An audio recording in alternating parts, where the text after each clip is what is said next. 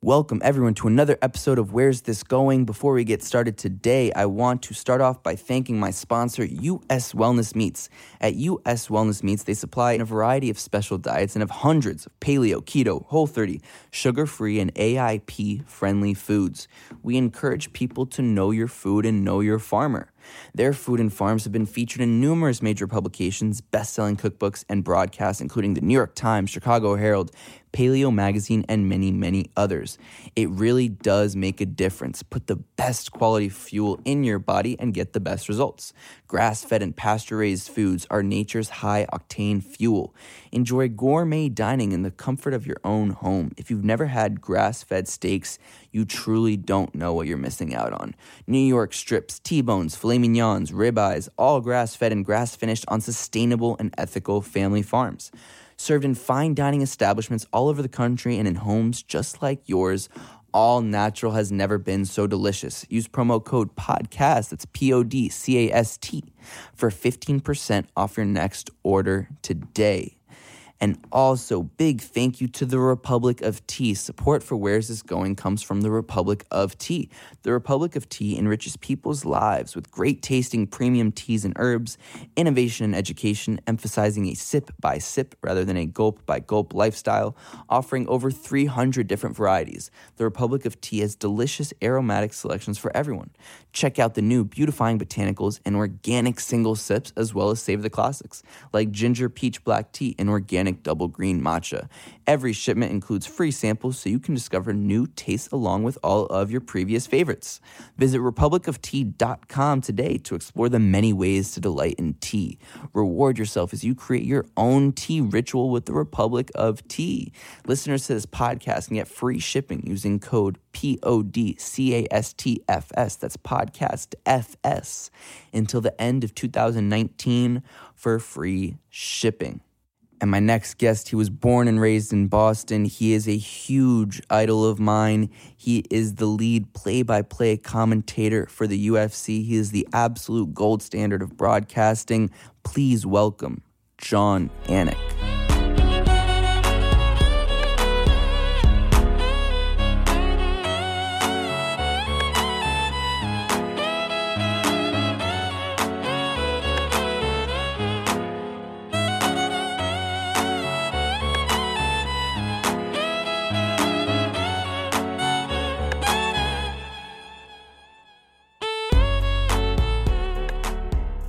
Live, joined by Jon Anik. Thank you so much, sir, for taking the time. It means the world.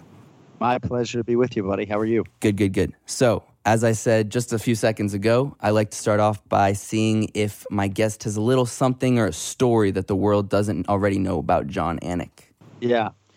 Well, I'll give you two things. I mean, a lot of people know that I'm I'm, I'm an identical twin, uh, but I don't think people maybe quite realize how much of a role that plays in my life. You know, he happens to live three miles from my house right now, which wasn't always the case, but uh, it's very weird when you got somebody walking this earth who sounds like you, looks like you, thinks like you, uh, shares DNA with you. Uh, so it's a very special bond and uh, certainly something that's a special part of my life. Uh, the thing I think that UFC fans would find interesting was that I did have to uh, I had to box a fraternity brother in a tough man competition. Did you win? Uh, and I won. Yeah, I mean, I got called out by a dude who smoked like a pack of cigarettes a day. So, uh, you know, not that my lungs weren't a little black, I guess, back then, but, uh, you know, I had to win that fight. And it was three rounds. Uh, it was three minutes per round. We had lacrosse gloves and lacrosse helmets, and uh, we were both hands on our knees in that third and final round, just sucking wind. But so it went to a decision?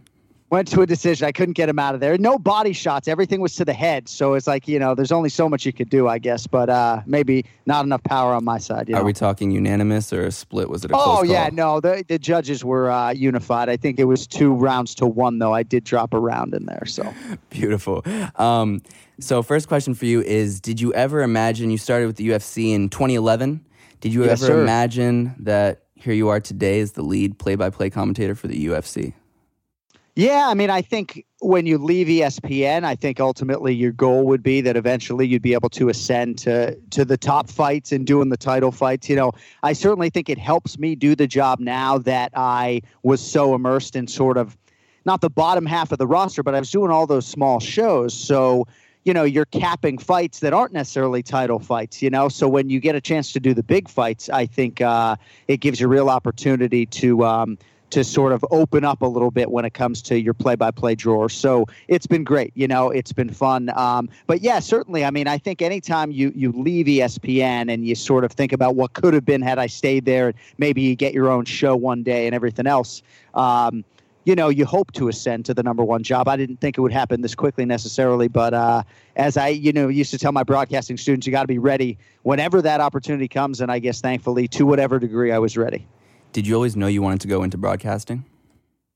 Yeah, I mean, I was a clean sports writer, which I think was my initial hope, uh, but I kept running into uh, better writers. You know, my copy was always clean, Felix, but uh, I just wasn't a great creative writer. And then I felt like when I would have to converse and get into an argument with guys about sports, uh, I could articulate myself pretty well. So I gravitated that way and uh, got a couple lucky breaks along the way. And here we are, I guess, you know. Were you always, I mean, you know, it, what, what amazes me about people like yourself and Rogan and, you know, the best commentators out there is how comfortable you guys are talking. Obviously, it's part of the job. How do you, have you always been comfortable conversing and, you know, quickly analyzing things on the dot or is it something that you that you have to work for yeah, no, I mean, I always liked public speaking. I, I never minded being in front of a crowd. I get more nervous speaking to like a kindergarten class than I do going on television for the UFC. It's the truth. I don't know why I have that emotion going in to like read to my daughter's class versus going on TV in front of a million people. Um, but yeah, you know, I, I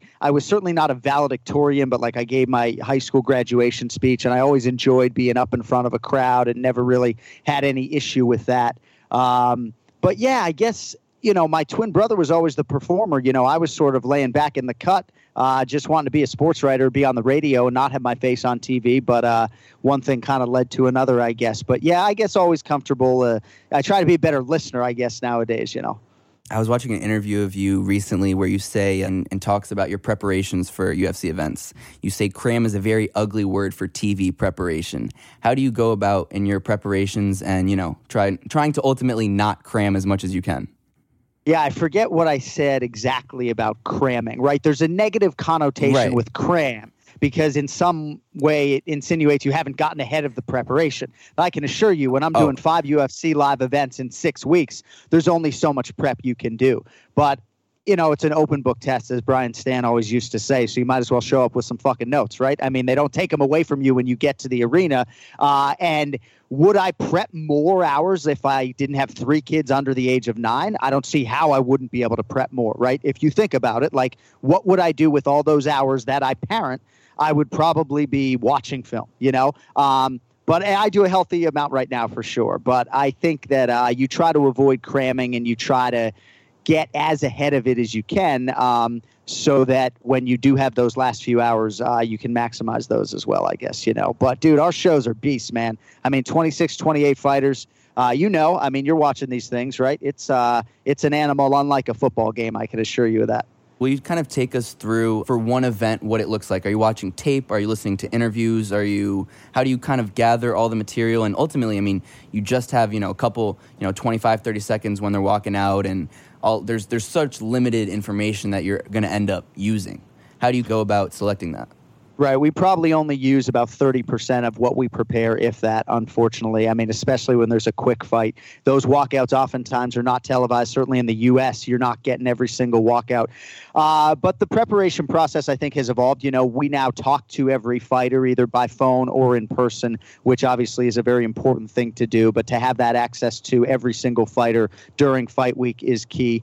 Um, you know, the voiceover work starts about 10 days out. Some of the combo features and things that you hear in the arena all gets voiced on this headset that I'm using right now talking to you. Um, and then my fighter card process usually begins Saturday or Sunday. And, you know, I've, I've posted them on Instagram. You know, the, I, they probably take me 10 or 12 hours to do the whole card because I handwrite everything. Uh, helps helps my old ass commit this stuff to memory, you know. Um, but uh, it's a process, man. I mean, you really have to love it. I do watch film. Oftentimes, I'll be like writing my fighter card. I'll have the film on. Um, but as I say, man, it's like if the fight card somehow got delayed five hours, we could maximize that time. It's like there's never enough time in theory when you have 26 athletes, you know, every other week at least. Will you talk about that first time that you were called to do to be cage side? What's going What's going through your head? Are you nervous? Well, you know, uh, once the fight starts, right, you you lean back on your strengths. So I did Bellator season one in 2009, and I remember telling my fiance, I think at the time, like, dude, they got the wrong guy. Like, what am I doing going to call these fights right now? But once the fight starts, you know, you talk and you try to play to your strengths. And I did go down that rabbit hole recently and listen to some of my Bellator stuff from 10 years ago and I gave I was much more an analyst then, right? Like I'm really supposed to stay in my lane and not be an analyst. I'm supposed to call the shots as they happen. I was given too many opinions probably back then would be my my biggest criticism. But yeah, man, you just I, I can't be a lifelong martial artist in that seat, right? Because I'm not a lifelong martial artist. So I could try to cram, right? And you know, do more, not skip as many jujitsu classes as I do right now. Um, but I have to play to my strengths, which uh, is, I believe, a sports broadcast. And, uh, you know, my instincts from now watching this fight pretty, uh, pretty aggressively for, you know, 15 years. How did you get interested with MMA as a, in general? I was hosting a boxing radio show, and Gary Shaw, who was starting Elite XC, invited our boxing show to go on the road to Tunica, Mississippi, to Elite XC one, I think it was, and star-studded man. Gina Carano fought Julie Kedzie. Bigfoot fought Cabbage Correira. Charles Crazy Horse Bennett against KJ Noons. On and on it went. Mike Pyle was on the card. Uh, I'm leaving out some studs too. Main event was uh, Frank Shamrock and Renzo Gracie. So I go as a sort of a um, close-minded boxing radio host and I was blown away watching mixed martial arts live in person for the first time. That was 2007. I've pretty much been hooked ever since, you know, and uh, I will certainly watch every UFC pay per view, working it or otherwise, uh, till the day I die. What's it like internally being on the inside of uh, MMA and UFC in particular to see, you know, such an exponential rise in such a short period of time? I mean, you see how the weights. I mean, you just did, you were just in Australia for fifty-seven thousand. Yeah. What's it like on the inside to see a sport grow so quickly? you know, when you don't get asked that question regularly, you don't stop and think about it um, because it's on to Boston, and then ten days later, I got New York City. You know, so it really, I appreciate the question. Uh, I think when I get get some distance from it, maybe I'll allow myself to sort of think about how amazing uh, the run has been, but watching the the evolution of the UFC athlete, even if you just look at like the calf kicks as one example, and how all of a sudden guys are rendering their opponent one-legged fighters very early on in these fight uh, fights. It's a trend that certainly wasn't there 2011, 2012, 13, and on and on it goes. So uh, that I think has been the coolest part to see the athletes get better, to see the sport evolve, to see the roster of 600 um, all be worthy of their roster spots right now is is pretty incredible to look at the depth and uh, television deals and everything else. Man, it's been pretty crazy, but uh, these shows are a bear, man. So I'm I'm sort of in it, tunneled right now. Have you been able to even yourself in your own career just take a step and realize seven, eight years ago I wasn't doing I mean now you're on every single pay per view, the biggest events. Does it ever feel weird to you? Have you had a second to process it yourself? Sometimes I think you think about it when you do get the opportunity to be a fan again, like this past weekend, and I watched the Tampa show, and it's like, wow. I mean, I wish it wasn't seven hours, but this is pretty fun to be able to watch these fights. Uh, so sometimes I miss being able to sit around with my brothers and watch a championship fight. Um, but yes, it, what a blessing, man. Uh, there's nothing like uh, the adrenaline of a pay per view as a broadcaster. You know, I'd imagine an NFL playoff game might have a similar feel, but I don't know. Uh, the intensity of a UFC championship fight for me as a fan uh, is crazy. Like it feels like a Super Bowl every time there's a UFC belt on the line. And I don't think those emotions would change if I was sitting home for these fights now. Um, but I'm certainly glad I'm there. Are you self critical when you hear yourself, when you're rewatching fights and you hear your broadcasting? Are you someone who like, who hears and you're like, I shouldn't have said that or I would have done this differently? Or do you just, do you accept the way it is and, and happy with the way you prepare? Yeah, I mean, you can't. You just got to move on, right? Like Bill Belichick says, you know, it's on to fucking Cincinnati. I mean, it, you, are going to be judged by every utterance over seven hours, and that's just the way it is. So you just kind of got to deal with it, and that sort of becomes your new reality. I mean, Dana White sort of warned me of as much back in 2011, and uh, that's just kind of the way it is. Uh, you try to have those instances be fewer and further between when you're listening and you're cringing and you're like, oh God, you know, but yeah, you get sick of the sound of your own voice, right? I have an identical twin brother, so I already hear my own voice, and then you talk for a living. So I'd imagine my children are very sick of my voice uh, at this point. We'll take a quick break because I want to talk about Manscaped. Support for Where's This Going comes from Manscaped, who is number one in men's below the belt grooming. Manscaped offers precision engineered tools for all of your family jewels. How many men here use the same trimmer on their balls and their face? Men, I got news for you. That is just nasty. That's why my friends over at Manscaped created the only tool you need to shave your balls. It's called the Lawn Mower 2.0 for a reason. The Lawn Mower 2.0 is an electric trimmer worthy of getting up close and personal with your family jewels. Best part is, it won't nick or snag your nuts. It's perfect for travel. It's small, so it fits in your travel bag. It has a convenient USB charger and it's TSA approved. And of course, let's not forget about the Crop Preserver, an anti chafing ball deodorant and moisturizer. You already put deodorant on your armpits, so why are you not putting deodorant on the smelliest part of your body? When it comes to hygiene, Manscaped has you covered. Get 20% off and free shipping with the code WTG at manscaped.com. Always use the right tools for the job and your body will thank you. Again, that's 20% off and free shipping with the code WTG at manscaped.com. Go check it out today. Now let's get back to it. Will you talk about your relationship with Dana? I mean, we see how he manages the, the UFC from the outside, but internally, what he's like as a as the big boss of the UFC. Well, he's still in charge of the entire live production. You know, he still fine tooth combs the entire production and is very hands on. And, you know, humbly, I think our whole team has really gotten into a good groove when it comes to these live events and doing not just 41 out of 52 weeks a year, but also doing the contender series and everything that goes along with that, which I don't do. Um, but yeah, I mean, he is a guy who is certainly monitoring our every utterance. And you try to be clean and you try to not hear from him, right? No news is good news most of the time. Um, but they entrust me with a lot which for sure, you know, I do more post fight interviews than, than anybody just in terms of my schedule. Um, I take every responsibility they give me. emceeing a weigh in in front of a pay per view crowd when Joe Rogan can't be there. I take it all very seriously. And, uh, you know, thankfully he's kept me around this long. You know, I don't take it for granted. You know, I, I understand that there's always going to be sensitivities from, from the execs and, uh, I'm only as good as my last show. So hopefully, in my hometown of Boston, it's a clean one, Felix. You know. no, I mean that's one of the you know for someone that's that's young like myself and, and interested in potentially broadcasting or the executive side of sports. It's what I said to you uh, when we were when we were messaging uh, a while back. Is is you really are truly the one person that I, that I look up to as as someone who's you know the gold standard of professionalism and preparation. And I think that uh, you know one of the things that I also saw in one of your interviews was you talking about how you feel like this was back in 2012 that every single time you're cage side you feel like you need to prove yourself that you don't take it for granted. And you know in that you don't even like you i see that from the fact that you're still here for so long. But even my question my next question is you know keeping that same energy from that first fight to that last fight, the same way that you've kept that energy from your first time cage side to now your time cage side. How do you keep that same drive and that passion? Is it because you love it so much? Is it because it's a job? Is it because it's a mixture of all those things? Well, it's tricky. You know, I think for anyone who performs for a living, at least for me, you know, there is going to be some performance anxiety. It's not when I'm at the arena. But sometimes during fight week or on fight day, you know, you get in your own head a little bit and you're sort of thinking, not unlike maybe a fighter thinks. I mean, I hate to even compare what we do to fighting, but it's like, you know, why do I do this for a living, right? Because there is some pressure on you in these situations. And sometimes you feel like, hey, maybe there'd be an easier way to make a living, you know, and uh, you try to eliminate those thoughts because this is my dream job and this is what I want to do.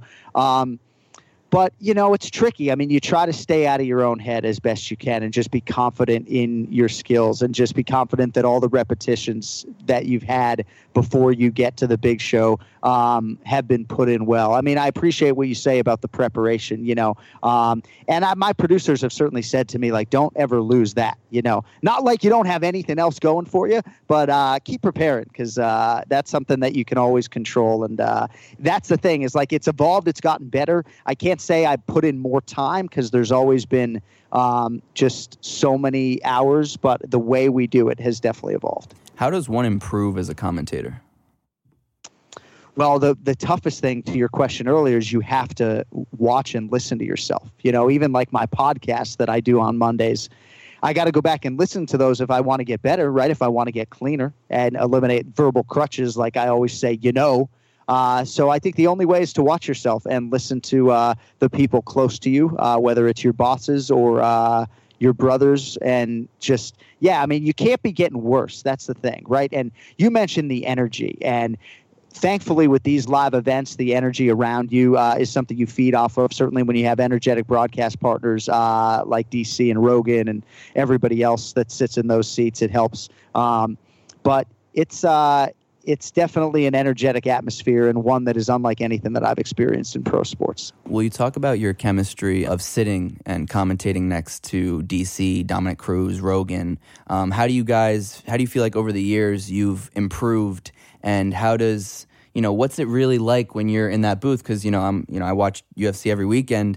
and we see the fight one way and you guys are cage side, you see it a different way. But talk about how that dynamic of not only like just literally visually how it's different from watching a fight on TV, but also how you guys work together and how that's maybe improved and worked on that chemistry over the years.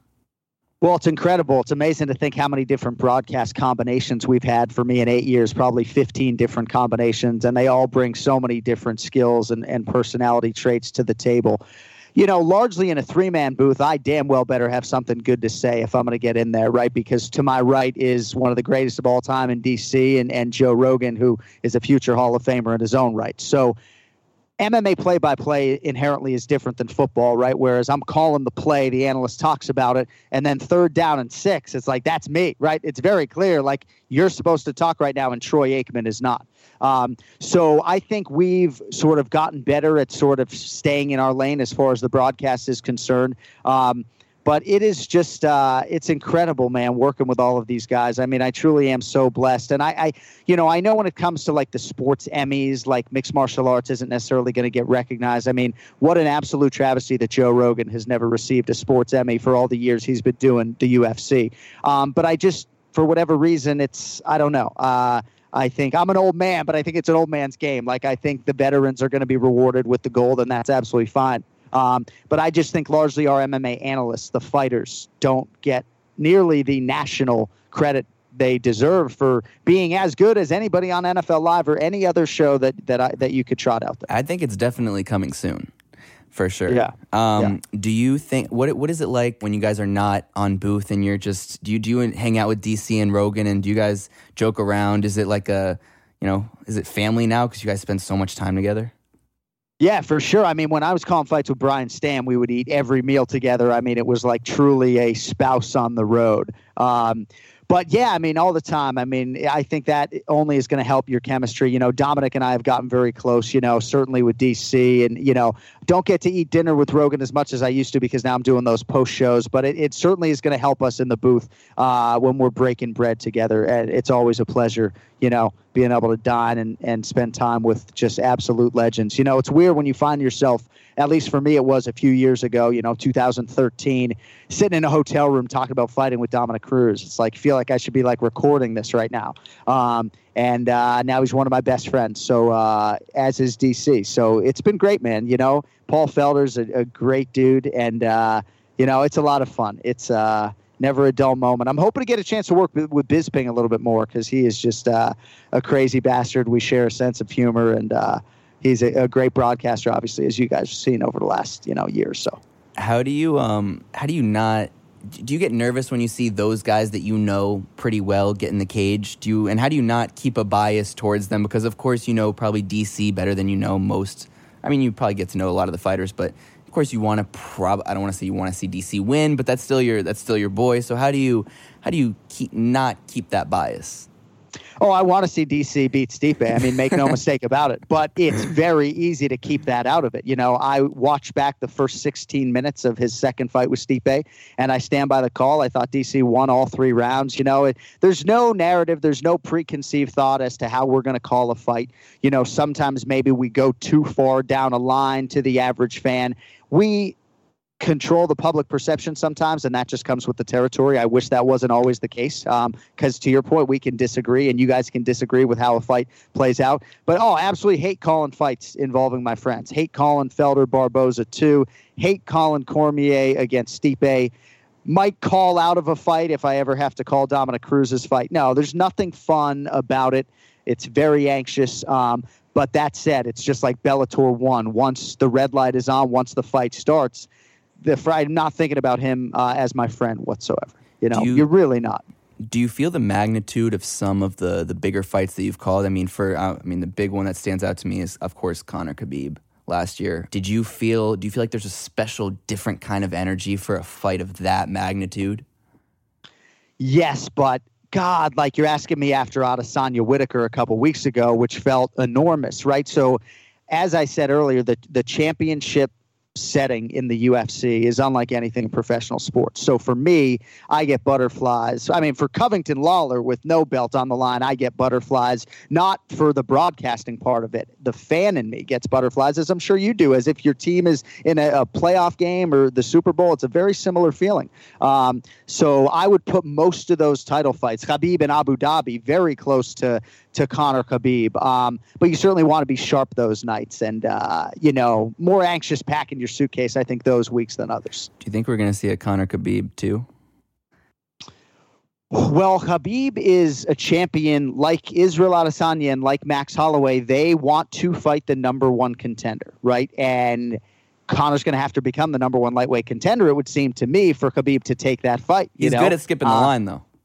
He's very good, and and certainly I would think one win would put him in yeah. line. I think Khabib would acknowledge him with one victory as the number one contender, uh, as long as Tony gets his opportunity. But you're starting to see these champions. Adesanya giving part of his moment to Paulo Costa, Max Holloway giving Alexander Volkanovski the title fight in a reasonable time frame. You know, you're seeing a lot of these champions who want to fight the best guy, the number one contender, and Khabib is certainly that guy. Um, so you're basically asking me if I think Conor is going to beat Justin Gaethje or whomever he shares the octagon with, and uh, I will say no comment on that. But uh, I think if he wins a fight, the rematch uh, could materialize. But Tony obviously is a live dog against Khabib, so uh, a lot would have to align for that fight to happen, in my humble opinion. In your in your humble opinion, who do you think is the greatest mixed martial artist of all time? Oh, geez, Felix. Uh, you know, there's so many different ways you really could go with this. I mean, Jon Jones is certainly the first name that comes to mind. Thiago Santos' fight was very close, and I think because our sport is so young, we're allowed to have the greatest of all time conversation because we're only 30 or so years into this. Uh, but one loss can all of a sudden swing the pendulum, right? If you think DJ beat Henry Cejudo, as many people do, uh, is he not the greatest of all time? But certainly for me, skill for skill, the best fighter that I've ever seen is Jon Jones. Where do you see the UFC on a global scale in five to 10 years? I mean, at this point, it's even harder to think that it could get bigger, but do you see it getting even bigger? Yeah, I mean, I think the magnitude of the show can get bigger, right? We're doing 41 shows a year. And I think it's not out of the realm of possibility that you would have 20% of the schedule be like that Melbourne show where you have 50,000 plus. So I think that would be the trend. Uh, but it's amazing how big we are globally, right? I mean, it, you, we go to Australia and it's like, dude, they are rabid. I mean, everybody, everybody who works at the airport has watched the UFC the night before, you know, uh, and that is not the case in the United States of America. So I still, as I do interviews like this, will contend that I hope that we can continue to build the domestic footprint and uh, and and use this ESPN platform uh, to our to our utmost advantage. You know. And then on a personal note, where do you think? I mean, you're you're 41 now. You're still you say you're old. Oh. You're still quite you're still quite young. Oh. Come on. Uh, where do you see like how does how do you go forward as well? Is there do you have any career goals? Is there more you want to do? I mean, you know, you're you're the lead play-by-play commentator for the UFC. You know, most people say, "Okay, well, that's I've reached my my final destination." How do you keep pushing yourself to do more and and what does that look like for you? Well, I think kids are the ultimate motivator. Uh, I am a huge NFL fan, and I think I, I would be lying if I said I wouldn't like to, uh, having done a couple college football games, get a chance to do an NFL game, um, you know, before I put the headset down for good. Um, but, you know, my kids are a huge motivator for me. Uh, and I don't know, like the UFC has ruined a lot of other sports for me, right? Like, I can't even sit through a Major League Baseball at bat anymore. So if you had asked me 15 years ago, I would have been oh, maybe you know, maybe do that Red Sox grind at some point. And it's like, there's no way. I can't even. You know, I can't even. I got to lock my phone up to watch a single at bat. Um, but I love football. You know, I do love having part of my NFL Sundays at home with the family, obviously. But uh, I think the NFL pull will always be there. I wouldn't mind going back to Boston and being on the radio five days a week and being able to be home with my kids an extra hundred nights a year. So there's that tug as well. Um, I really don't know. You know, I guess part of me would love to just crawl in a hole and be a stay-at-home dad and uh, coach my kids, but I, I'm not sure that's in the cards. Um, you do you do talk a lot, and I think it's it's remarkable how you're able to balance being on the road and, and your kids are clearly the the focal point of your life. And you you talk about it a little bit, but what is it like managing a family with three kids, a wife, and being on the road in these vast variety of countries and towns and cities all the time? Well, I'm glad you got a young start on the microphone, my man. I don't know. You don't strike me as someone who's got a bunch of kids hanging around, but. uh it's uh it's a, a balancing act for sure right? And you just try to be as invested as humanly possible when you're home you know because everything cuts into it you know podcast every monday um you know interviews like this everything cuts into it you know? But uh i got a little baby right? I made the mistake or i, I made the decision i mean my wife better not see this. We made the decision to run it back after our two daughters were were off and running you know eight and six years old. So no we got a baby boy and uh here's the first boy of the family how about that? You've done your research. Yeah, we got like six girls, and uh, he is certainly the king. So, um, but no, it's a lot for sure. Um, but that's why, like, I'm a Boy Scout on the road, and I'm just in my room filling out fighter cards because, uh, you know, when I'm home, I really try to be in it with the kids as much as possible. All right, just to wrap things up, how do you want to be re- remembered when it's all said and done? The legacy of Jon Anik as a as a commentator, or perhaps even more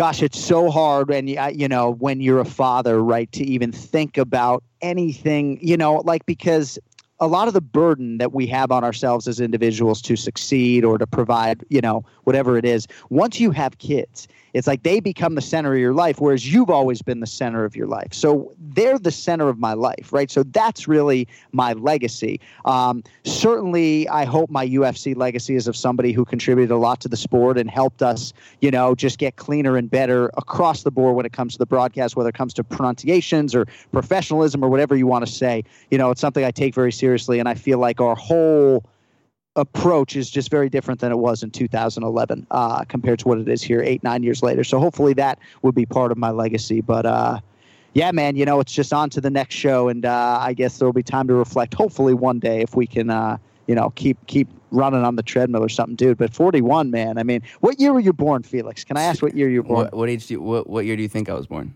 I mean, you you seem uh, very well spoken, but that doesn't Thank mean you, you can't be 18, 19 years old. You know, what's, I don't want to. I don't want to disrespect you and uh, say I will not you're be disrespected. 18 years of age. I mean, are you are you? 20? I'm 19. I'm 19 years of age. Nine, good for you. I mean, good for you. Thank you very you know? much. Um, no children.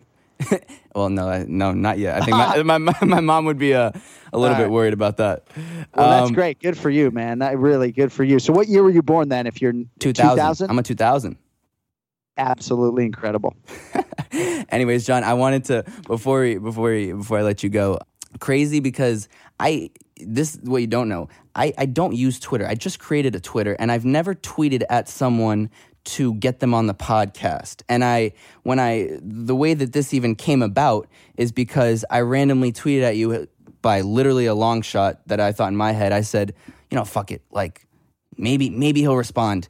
And i remember then i took i actually was exhausted. I took a nap and i woke up to to your message and i was i was i thought i was still napping. I was shocked and surprised and i and i sent it to my friend jonah who's a huge fan of yours and a huge fan of the ufc and i said you won't believe who i'm getting on the podcast. I mean i've had ufc i've had Eryk Anders on i've had heather hardy like i've had some great people but you are such a difference like a niche kind of uh, domain. But I just want to say, as someone who, as you now know, I'm 19, uh, very into to broadcasting and uh, and to potentially the executive side of sports and sports in general. Huge fan of of of you and the UFC. It's a uh, it's a tremendous honor, and uh, you know, as I said, you're the for me the, the gold standard of of professionalism and broadcasting and preparation, and and gives me gives me a good model of what I hope to to become if if just a fraction of you. So thank you so much for taking the time. It was uh, truly an honor.